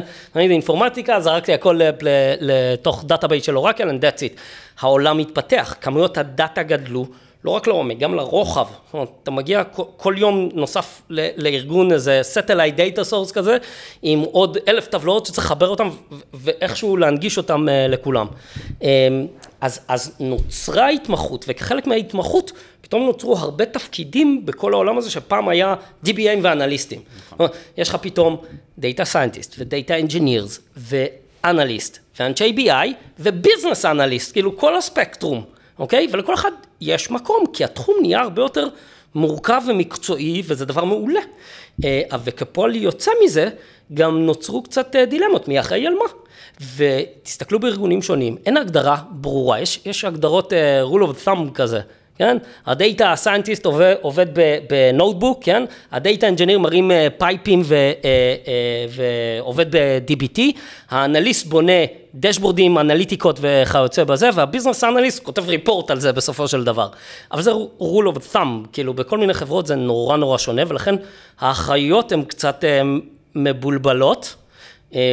ובגלל זה אני חושב שהנושא הזה נהיה מאוד מאוד אה, חם. כי תוסיפו לזה גם את העובדה שארגונים היום, הרבה יותר מתמיד, גם מודעים לחשיבות של הדאטה. כאילו, שמעתם את הקלישה, Data is the new oil, כל אחד רוצה להיות Data Driven Organization. עם התיאבון, עם, עם האוכל בא התיאבון, זאת אומרת, נוצרו המערכות מידע שמאפשרים לעבד כמויות גדולות של מידע, והארגונים אמרו, וואו, זה נותן הרבה value, אז אנחנו רוצים עוד מזה. לא, וגם אני חושב שנושא של data quality נהיה מאוד משמעותי. נכון. האמת ארגונית אחת, זה דבר שמשמעותי, שאולי בעבר קצת היו פוסחים עליו, או נותנים למישהו אחר, בסדר, אנחנו יודעים איך לעשות דאטה, מישהו, עוד מישהו בחברה יודע, ועכשיו זאת אומרת, זה משהו שכולם חשוב להם, והיו כל מיני אירועים של אה, גם data downtimes מטורפים בעולם, וכל מיני דברים, זאת אומרת, זה נהיה משהו שכולם אכפת להם ממנו. נכון, אז, לי, יש קצת בעיה עם, ההגדרה הזאת של uh, uh, data quality. ברור שאתה צריך uh, quality בדאטה. Uh, אני, אני לא מאמין, קצת דיברנו על זה מקודם, בזה שיש um, הגדרה אחת ל-KPI ויש לו רק מספר אחד. אני מאמין ב-visibility. זאת אומרת, זה בסדר שיש לך כמה מספרים, כל עוד אתה יודע מה ההבדלים ביניהם. אתה, אתה, אתה יודע להסביר את זה או להנגיש את זה בצורה מאוד ברורה. כמו שאמרנו, דוגמה מקודם, יש לך צ'רן כזה וצ'רן כזה, כל עוד אני מודע לזה, זאת אומרת, אני מגיע לארגון ואני יודע, יש ארבע גרסאות של צ'רן מריצים, זה ההבדלים ביניהם וזה נורא נהיר לי, אני חושב שזה כוח. זאת אומרת, זה, זה מאפשר הרבה יותר לארגון לעבוד בצורה הרבה יותר מבוזרת, הרבה יותר עצמאית, ועדיין לא לבלבל את הנתונים. אני חושב שזה כאילו, אה, זה פשוט, יש לך את הבחירה. אני חושב נכון. שאתה פשוט, אתה פשוט נכון. נשאב למקומות האלה של דאטה מבולגן, ואז יש לך באמת מלא מלא מטריקות שסותרות אחת את השנייה, אה, ואם אתה בוחר ואתה יודע מה זה, אז ברור, כן, זה זה הרבה נכון. כוח, נכון? אה, אז, אז זה אזור של בעיה שמאוד מעניינת אותנו אה, בזמן האחרון. אגב, מה- data quality ו governance, כאילו, שזה היה כאילו ההייפ הקודם, כאילו, זהו, נגמר, אנחנו עברנו את הגל? כבר לא, לא מגניב יותר? קודם כל, אני לא יודע אם זה מגניב או לא. ש- ש- זה עדיין קיים. חברות כמו מונטה קרלו, אה, שמדברות על Data Downtime ו-Data Quality כן, כן, אבל זה היה. לפני אה, שלוש שנים, זה היה טרפת, אה, כל מה לא, שאתם אני יכולים חושב. שזה עדיין מעניין. זה עדיין, חושב אני גם חושב, אני שזה- גם שזה חושב. גם לא לא, פתור אבל ברמה עדיין, של, שזה מה שיפה, אבל, זה אבל לא עדיין, פתור. עדיין, עדיין נקים חברות כאלה, ברבניתה תעשה כזה? אני מקווה שלא, אבל... אבל כן. גם לזה יש לי מחשבות. קודם כל, מונטה קרלו עושים עבודה מעולה, כן? אה, והם די אה, בנו קטגוריה, זאת אומרת, הגדירו אותה. דאטה דאונטיים, זה, נכון. זה, שזה היא טבעה את זה. נכון, אה, אני חושב שמה שאני רואה באזור הזה, אני מתחיל להריח את זה שהגישה הזאת של Data Downtime או Data Quality ו-Data Observability, מתחיל להשתנות טיפה, זאת אומרת, במקום לקחת כלי שהוא black box כזה, שאתה מגדיר איתו בזה, אני רואה הרבה, הרבה חברות ו- ואינובציה בתחום של לתת ל data engineers כלים לבנות את זה בעצמם. ברור, ברור. שלא יצטרכו לקחת כלי גדול ומונוליטי ולקנפג אותו לא, לפי זה איך יותר מכלי שמגדירים את גדול זה. מונוליטי, אבל קראת לזה black box, זה בסוף... זה אה, מתחדד, זה צריך להתחדד הדבר הזה. אנחנו רוצים להבין מה אנחנו עושים, אנחנו רוצים להבין את זה כמה שיותר קרוב בפרודוסרים שהם- שהם בונים את הדאטה ומבינים לעומק את הבעיות השונות שיכולות להיות הדאטה, להבין, לכתוב את הטסטים בזמן כן, הנכון. תן לנו למקם את זה איפה שאנחנו צריכים את זה. ובעולם שבו אתה באמת בש- בכאוס מטורף, זה כלים מדהימים מונטה קרלו, כי בסוף זה נותן לך שנייה איזה שקט. מציף. יש לי אובזרבבילי, זה מטיל לי הצפה, שוב, בהנחה שעושה טוב את ה-download detection שלו, אבל תכלס, אם יש לך את היכולת האינג'ינירית, ויש לך את האנשים, ויש לך את הרצון, הרבה יותר נכון לעשות את זה בהרבה הרבה הרבה לפני שזה מגיע למונטה קרלו לבדוק את הדברים האלה. אני לגמרי איתך. נכון. לגמרי לגמרי איתך. וגם שם יש עדיין חוסר והרבה חורים והרבה אני- מה אני לעשות. תוהה, תראה, יש כמה חברות בארץ, אגב, בתחום הזה שהן מגניבות. אחת שפגשתי לפני, אנומלו? לא, אלמנטרי, שמעתם עליהם? כן. כן. השבוע שבאנו שאתה עליהם. כן. אה, אחלה, כן. הם הרשימו אותי מאוד אה, בעבר שפגשתי אותם. מגניב. אני, אבל- לדוגמה. אני, אני. אני תוהה גם סתם בהקשרים האלה של נגיד אה, של מונטה קרלו ו- ו- ועוד חברות כאילו ב- בדומיין הזה. אז יש תמיד את, ה, את השאלה הזאת של כאילו של האם ללכת כאילו אופן, אה, כאילו לכוון לעולמות ה data lake וכל הקומפוזיציות ההזויות כאילו שיכולות להיווצר שם, שזה קשה, אבל זה מכוון כאילו לעולם מסוים, אבל, אבל לא פתור, זאת אומרת החור שם הוא גדול יותר. או ללכת, גם Snowflake עשו, עשו את הכל מגניב שוב, נכון? כאילו data warehouse פתאום זה שוב מגניב, מגניב, מגניב. אפשר לפתור שם כאילו הכל בצורה שהיא מאוד מאוד כאילו מכוונת וזה, וגם מי שכן הולך ל data lake, מה בסוף הוא עושה? Databricks. אני compliant זהו, אני, אני לא הולך חושב עד הסוף. שהיום להגיד גם Snowflake זה לא ללכת על, אני חושב שאפשר להתייחס ל Snowflake גם כ lakehouse, אם בונים אותו בצורה מסוימת. אבל הכל predictable, כאילו, אתה, אתה, יש פה כאילו מספר סגור של אפשרויות כאילו שיכולות לקרות. אה, אלא אם עובד שם ה Iceberg שלהם, אז זה קצת פחות. לא, נכון. לא, אבל הנה, אז- סבבה, אז Iceberg, בוא נבדוק את נכון, האופציה נכון, הזאת, כאילו זה נכון. סט סגור של פיצ'ר של... זה עולם מוכר. מישהו מכם עובד עם Databricks? כן, כן. בטח. נשמה, אתה לא עובד עם Data אני bricks. עבדתי הרבה שנים עם Databricks. נשמה, אני עובד, אני עובד. לירן עבד. לירן אני- עבד עם Databricks. אני מנסה להחזיר אותם הוא לא חזרה. משחרר, הוא לא משחרר. אה, אז זה- אז זה עולם תוכן אחד שמעניין אותנו. כן. יש אה, עוד דוגמה לעולם תוכן שמעניין אותנו, אה, וזה האזור של לבנות חוויות אנליטיות במוצרים. לא לבנות דשבורדים, לא לבנות... אה, Embedded. Analytics?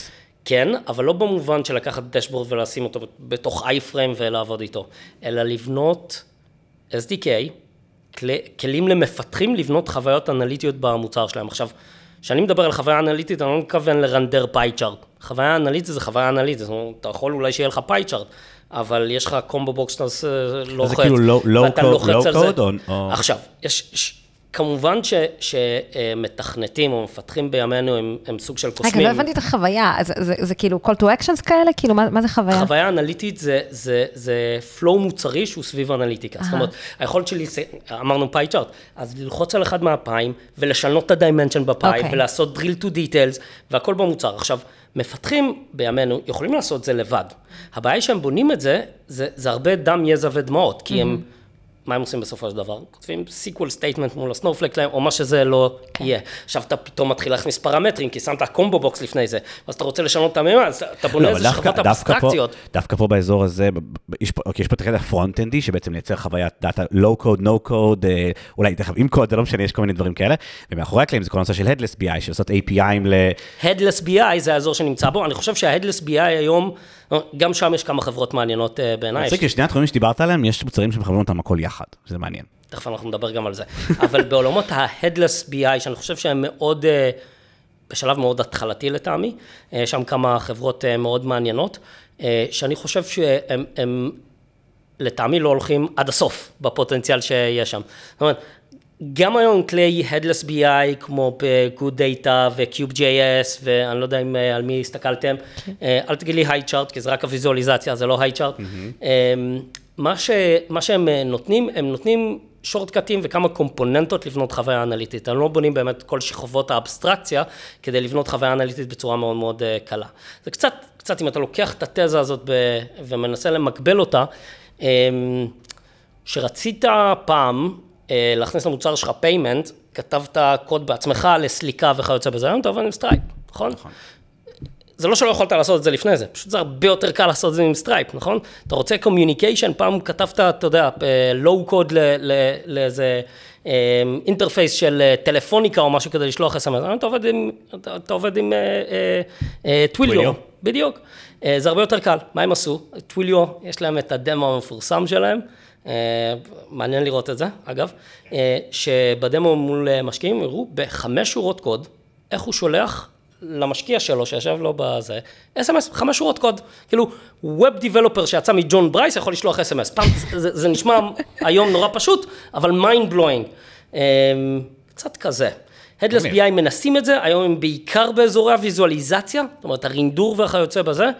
יש שם, יש עומק הרבה יותר גדול שם. זאת אומרת, איך אתה שואל את, הדאפ, את ה database שלך או את ה data source אה, שלך שאלות מאוד אבסטרקציות, לא רק ב SQL, ב Python, ב-R, ב-Natural Language, ואתה רוצה interface שמאפשר לך את הפלקסביליות הזה, ושאתה מקבל את התוצאה, איך אתה מקבל אותה? אתה יכול לקבל אותה ב-JSON, אתה יכול לקבל אותה בסטרימינג, אתה יכול לקבל אותה ב-CSV, אתה יכול לקבל אותה plotted לחלוטין כבר, זאת אומרת, אתה, אחר כך אתה רוצה להעשיר אותה, כן? אז כמובן מפתחים יכולים לעשות את זה, זה הרבה קוד והרבה, כן. ואז בנית משהו אחד. עכשיו אתה רוצה לבנות עוד משהו אחד, אתה מתחיל את כל הבלגן הזה מההתחלה. אז גם זה אזור שמאוד מעניין תגיד, אותי. תגיד, בא, בא, בא לי שתיתן כמה, כמה מילים את, ה, את, ה, את הראייה שלך ל-DBT, ומה הוא עושה, מה הוא עושה היום. Uh, אה, DBT, אוקיי. Okay. Uh, אני אנסה to simplify it, כמו שאני רואה את זה. DB, לפני DBT, מה היה בעולם? אנשים היו עושים, אוקיי, אני נלך כמה אחורה. פעם אנשים היו עושים ETL, היום כולם עושים ELT, נכון? ETL, היו עושים את הטרנספורמציות על הפייפים, כן? מעבירים את המידע, כי להעביר מידע לדאטה וורד זה, זה מסובך וזה. ואז באיזשהו שלב שהגיעו דאט, יכולות יותר חזקות לדאטאבייסים, אמרו, אוקיי, בואו נעביר את כל הדאטה אה, לאן שאני צריך, ואני אעשה את הטרנספורמציות שם. איך עשו את זה? SQL, ככה עשו את זה בעיקר. אה, ואז נוצרו ליירים של קוד, שאנשים כתבו איפשהו, של סיקוולים. שהפכו להיות בלאגן, זה לא היה מנוהל. ואז DBT באה ואמרה, בוא, בוא, בוא נסדר את כל האזור הזה. בוא נבנה איזה מערכת שתאפשר לי להשתמש בקוד של הטרנספורמציות, לעשות לו reuse, לנהל אותו, לראות versioning שלו, אמ, לראות קצת governance על מי עושה מה ואיך עושים בזה, ועובדתית זה היה כנראה מאוד נצרך, כי הם נמצאים בהמון המון המון ארגונים היום. אה, וזה הראייה שלי לגבי אה, DBT, והם עושים דברים מאוד מעניינים. אגב, אם אנחנו מדברים על התזה... אז הם לא, לא הולכים להתמוטט כבר. לא, לא, לא אני, אני גם, אנחנו טעינו בכל ה... במה? לא, הם ממש מצליחים. אה, מי טעה? לא, האיש המוזר הזה אמר את זה, מי טעה? זה חברה מצליחה, והם גם, לא ראיתי איזה ואליואציה היה להם לאחרונה. אני לא חשבתי שאחרת, כן, כן, האיש המוזר הזה אמר דברים מוזרים. לא, גם DBT Cloud ממש תפס כזה תוצר מאוד מעניין. פגענו איזה איש מדאטה בריקס שטען שכאילו הכל בלוף, הכל בלוף, והסוד בסורס קוד. תראו, אני... לחכות לקריסה שלהם בגדול, לקנות את DBT בשני שקל. כן. אני לא בטוח שזה יקרה, אבל כן. מה אני יודע, אני בדרך כלל טועה, אני תמיד אומר, אני בדרך כלל טועה. כן. אז יש לי את הרעיונות שלי, אבל... אה, לא, לא, אנחנו מאוד אה, pro DBT. אה, עכשיו, אם אנחנו חושבים על עולם הבעיה שדיברנו הראשונה, DBT עשו מהלך לאחרונה מאוד מעניין, הם קנו חברה שנקראת Transform. כן.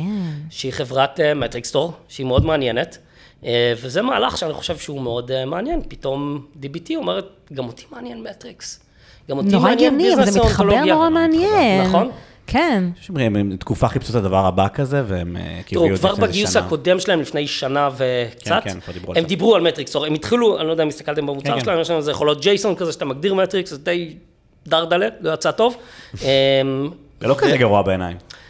Whatever, אבל הם הלכו ועשו מהלך אה, לא טריוויאלי, M&A זה אף פעם לא טריוויאלי, אתה משקיע הרבה מאוד, אה, בתור אחד שעשה את זה, לאו דווקא בהצלחה גדולה, אה, זה מהלך מאוד לא טריוויאלי, והם הלכו והם קנו את החברה הזאת, ויש סינרגיות, לפחות מרקטיאליות שנראות, בוא נראה מה יצא מזה, מעניין. מעניין מאוד. נכון? אה, אני נורא סקרן לשמוע איך נראה בסוף אה, התהליך של vetting, של, של, אוקיי, אז עכשיו, יש, יאללה, הלכנו, יש רעיון, מגניב, יש, לא יודע, דיברת על space עכשיו.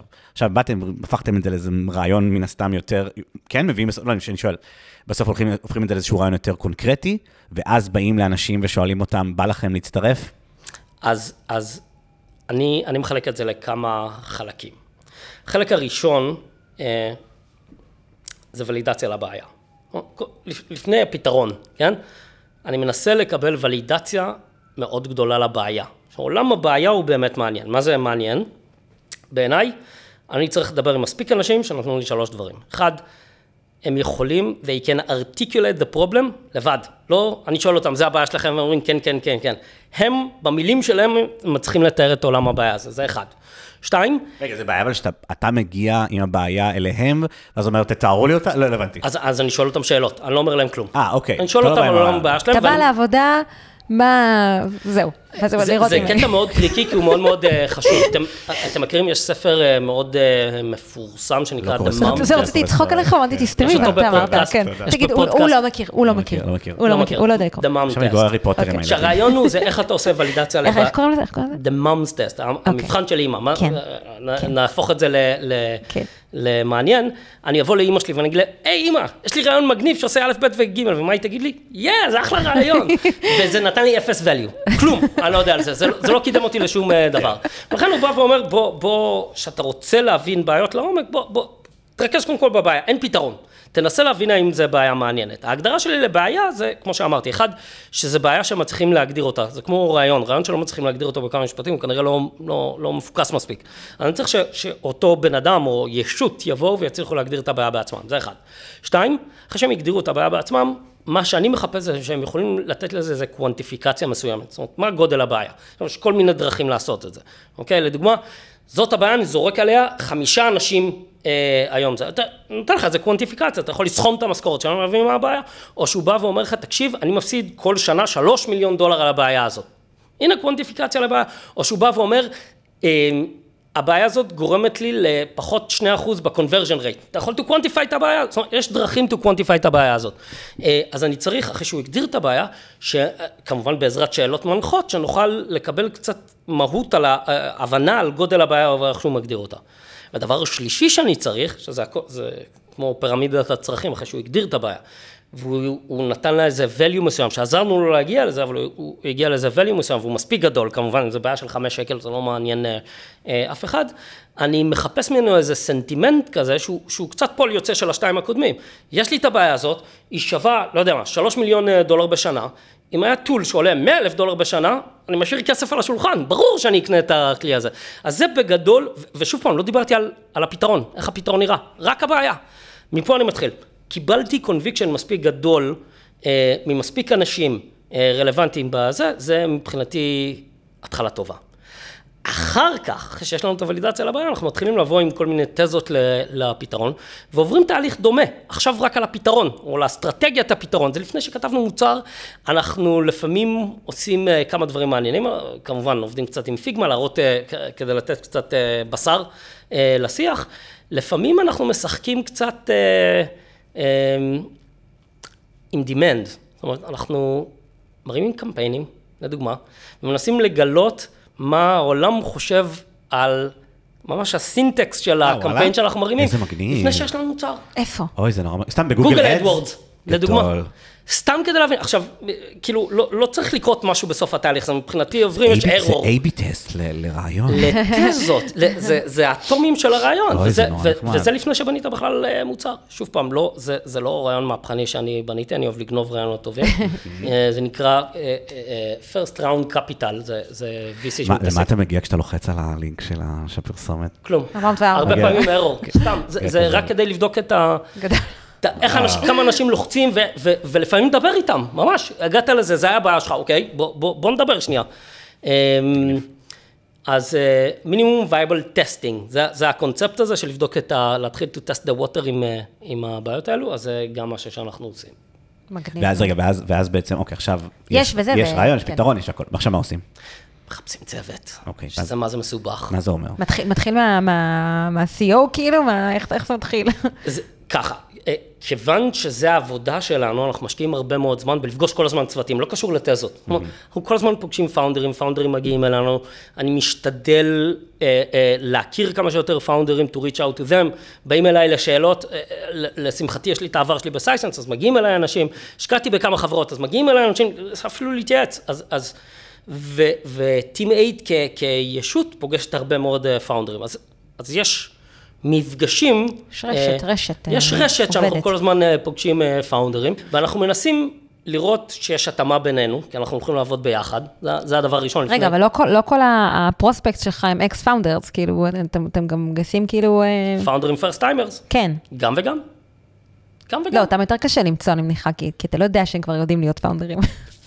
תראי, גם אני הייתי first time founder, כן? וכמה יכול להיות מי סטודנט, מי שיכור, מי שוכב על הדשא ומקיא. בוא, בוא חמוד. בוא- בואי נשמע על אה, חוויית הסטודנטיאלית שלך, אני אני לא יודע, למדתי שיכור על בבאר הדשא. שבע, אני לא יודעת, כן. ככה זה אז שם זה בכלל. אה, זה, אוקיי. אמ, אז, אז אנחנו פוגשים אותם, ואנחנו רוצים לראות התאמה, שאנחנו יכולים לעבוד ביחד, כי אנחנו יכולים לעבוד ביחד על זה.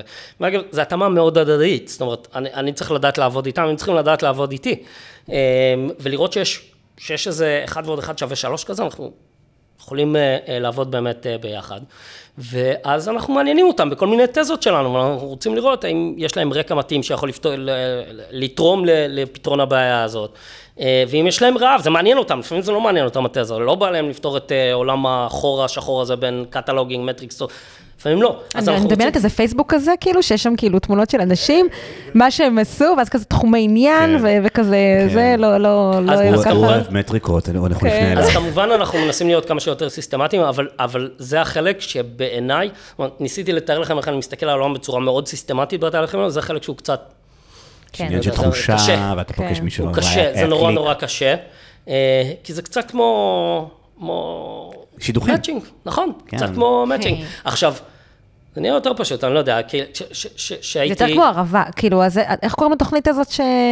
אה, too hot חתונמי? to handle. לא, זה שיש כאילו מביאים, יש, יש כאילו את, ה, את האנשים וצריך תתפסי לחבר אותי ביניהם. שרון. לא, לא, רציתי- זה שיש את האנשי מקצוע שהם מחליטים על... הכריש, אה, הכרישים. חתונמי, לא, איך קראו כן, לזה? זה חתונמי? כן, כן. שכאילו אתה, אתה בא לאיש המקצוע ואתה אומר, אוקיי, זה יתאים עם זה, כי אתה צריך להרכיב פה צוות. אז זה. נורא מורכב בעיניי, אה, וזה קצת, אה, קצת אה, אומנות, black magic, אני לא יודע איך אה, זה, שזה קורה זה קורה, אבל זה נורא נורא קשה רגע, בעיניי. יצא לך כבר ב Team8 להרכיב צוות? לא, עדיין לא. אה, רק חדש. אם מצליחה. אה. היא הצליחה ל Team8, כן. נראה לי שיש בטח איזה. כזה מדד אה, time to- TTF, זה time to fight, עד שהצוות אה, כזה מתחיל לריב. אבל צריך passion זה גם, הצוות צריך לריב גם, צריך. לראות פשן. זה לא, זה דווקא, כאילו, זה די טריוויאלי. צוות יריב מתישהו. בטח. זה- זה- זה קורה.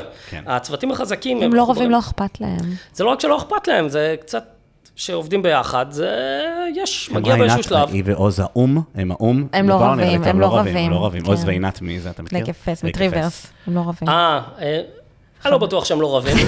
ברור שהם אה, רבים. גם, גם, אה, אה, אה, חברי לא הנפש. שלי, חברי הנפש שלי ב Sisense, שהיינו באמת המון זמן ביחד, זה עשור ביחד ב Sisense, רבנו מלא, אבל אני חושב שנוצר בינינו איזה קשר. תגיד, תגיד מי האנשים רק, תן להם. אנוכי, אביעד הראל, כן. אלדד פרקש היום כן. ב Firebolt, Firebolt. גיא בויאנג'ו שהיום חי בתאילנד, אה. אה, ועדי עזריה שהיום ב Workiz. טוב, אני הכי מק- מקנאה בתאילנד. כן, זה רק נחמד, נראה לי שממש הכי כיף. אה, כל אחד מהם באמת אה, בן אדם מאוד מאוד אה, מיוחד, ועטורי הצלחה ו- אה, וכיוצא בזה, ורבנו, אבל אני חושב שהיינו, רבנו הרבה. רבנו הרבה, אבל אני חושב שהחיבור בינינו היה קצת מעבר לזה, וזה מה שהחזיק את זה, והמסע היזמי הוא לא פשוט, לי הוא לא היה פשוט, אני לא יודע, אולי לא לאחרים נראה לי זה שהוא יותר קל. פשוט למישהו. אה, לי הוא לא היה פשוט, ו... לנו ו- בפודקאסט המסע היזמי מאוד אה, קשה, ממש קשה. ועקוב מדם. נכון, נכון. מעניין, עכשיו אני סקרן, מה קרה כן, פה? מה קרה פה? מה נאמר? ריבים- מלא ריבים על? אסטרטגיה, אסטרטגיה, כן, כל- כסף. נכון, הרבה מוניטיזציה מעורבת כן, פה. יש פה, נגיד, לוקיישן. נגיד, היינו אמורים להתחיל את הפרק בלפרגן לאבא חטוב, ודורון דפקה את כל ה... את כל ה... זה, מימון של הדבר הזה. נכון, אה, נכון, זה הייתי אני. לא אה, אנחנו אין לא על רוצים- אבא חטוב. אנחנו לא רוצים כסף. באמת אין על אבא אנחנו לא רוצים, חטוב. אל תציעו, רק שלא. נתחיל לקבל מיילים כזה, אנחנו רוצים להציע. לכם אבל כסף. ניסיתי להרים, אתה רואה? אין על אבא חטוב. אה, נכון, אני לא יודע. ששומע, כל אה, הכבוד. אתה אתה משתתף? אה, לא, אוקיי. אני עצלן מדי. גם אני, זה איזה כיף, אני. שונא ספורט. הוא אה, לא עושה ספורט, אבא חטוב. הוא הוא אוכל מעט. הוא לא, כן. הוא אוכל פשוט מעט לא- והוא רעב. הוא לא. אה. אביעד, אנחנו מדברים מלא זמן. אה, יכולנו להמשיך עוד, זה נורא מעניין. אה, תן לנו איזה כזה טיפ אחרון למי שכן עכשיו רוצה להקים סטארט-אפ בעולם הדאטה. אפשר לפנות אליכם? כאילו, זה, כן. כן? מגניב, כן. מגניב. תפנו אליי, אוקיי. כולכם, כל מי שרוצה. מה זה טיפ? באמת קטונתי. בואו, זה האמת, מה אני יודע? אה, אני יכול להגיד לכם מה מעניין אותי. אה, זה לא אומר... לכו אני- לתחנת דלק הקרובה, תחפשו משרדים בקומה השנייה, חבר'ה. אה, סליחה. אה, כשאני מסתכל על יזמים, מה ש- מה שאני מחפש זה קצת על בסיס אה, ניסיון העבר הפרטי שלי בסייסנס. כמובן שמחפשים אנשים חכמים, it goes without saying. Um, אני מחפש רזיליאנס, כי זה קשוח. זה איך אתה מאוד מאוד בודק קשוח. resilience? אה, זה זה גם שאלה זה מאוד כזה טובה. כמו... נשאיר כמו- אותם בחדר, כמו אתה בשייטת, לא אתה עושה להם גיחה. חוטף אותם מצלע, זורק אני אותם קרים. אה, אה, אני באמת שואל שאלות, לא שאני מנסה לשמוע. מהעבר זה שלהם. על דברים קשים לא- שהם לא- עברו, לא תוכלי לי על זה. סטארט-אפ. כן. על דברים קשים שהם עברו, ואני רוצה לשמוע על זה, אין- דרך כן. חכמה, זה קצת אפס רזילינס יש לדורון, חוץ מלרוץ, וללכת זה הרבה, לא- זה לא ללכת הרבה. נכון. אמ, אז- זה דבר שאני מאוד מחפש. אני. מחפש איזה סוג של passion כזה, שבא להם בא להם ממש עמוק לבנות משהו חדש ויצירתי וספציפית בתחום הזה. והדבר השלישי, שזה קצת קשור לתזה, אני צריך משהו בהם שיגרום לי לחשוב שהם, לא רק שהם יזמים מדהימים וכיוצא בזה, שהם יזמים מדהימים לממש את הרעיון הזה. זאת אומרת שיש שם איזה משהו. זה חיבור. זה אה, אקס פקטור. זה X factor שהוא. עוד פעם, הוא לא אומר עליהם כ founder ים, זאת אומרת, הם יכולים החיבור של האירוע הזה לרעיון. כי בסופו של דבר הם צריכים להיות אלו האנשים הנכונים לממש את הרעיון הזה. הם יכולים להיות לא טובים לרעיון הזה, אבל מעולים לרעיונות אה, אחרים. ואני אגיד עוד פעם, ב, ב, אני אשלוף את אה, כובע הצניעות, אה, הרבה פעמים אני פוגש אה, founder ים שזה לא עובד, הם, הם יכולים לבנות חברות של מיליארדי דולרים, פשוט לא ב playbook שלי, או לא כן. בזה שלי, זה לא אומר כלום עליהם. אה, ואני מקווה שאני אמצא אנשים טובים שמתאימים לתזות ומתאימים לצורת עבודה. שתפתור את בעיית החור השחור של המטריקות. וה semantic אותה. וה headless מעניין, BI והכל. אני חושב שאנחנו נמצאים ב- בנקודה בזמן, שהיא מאוד מעניינת כדי לפתור את הבעיה הזאת, בעיניי, סופר. נכון. בעיניי. אנחנו גם, בגלל זה אנחנו בפודקאסט. בגלל זה הפודקאסט יכולנו להקים אותו לפני עשר שנים ולא עשינו את זה, כי זה לא היה טיימינג טוב. עכשיו זה הזמן, עכשיו זה הזמן להקים את אז אה, הפודקאסט. מה אתם עושים אחרי הפודקאסט? בא לכם להקים חברה? בטח. בא לכם להקים חברה? אבל השם, באנו על השם, יש בעיה עם. השם. אני כן, לא הולך עם השם הזה, אתם צריכים. לוותר על השם לא יעבוד, הברבנוני. זה לא יעבוד. בר- ברבנ- בוניה? ברבניתה. ברבניתה, מה הבעיה? אף אחד לא יסגור. ברבניתה. ברבניתה, כמה קשה, כמה קשה. לא יעבוד עם השם. אביעד הראל, תודה רבה שבאת. להתארח פה. תודה לכם שהזמנתם אותי, היה לי ממש כיף, גם לנו. באמת. לילה טוב. לילה ביי טוב. ביי.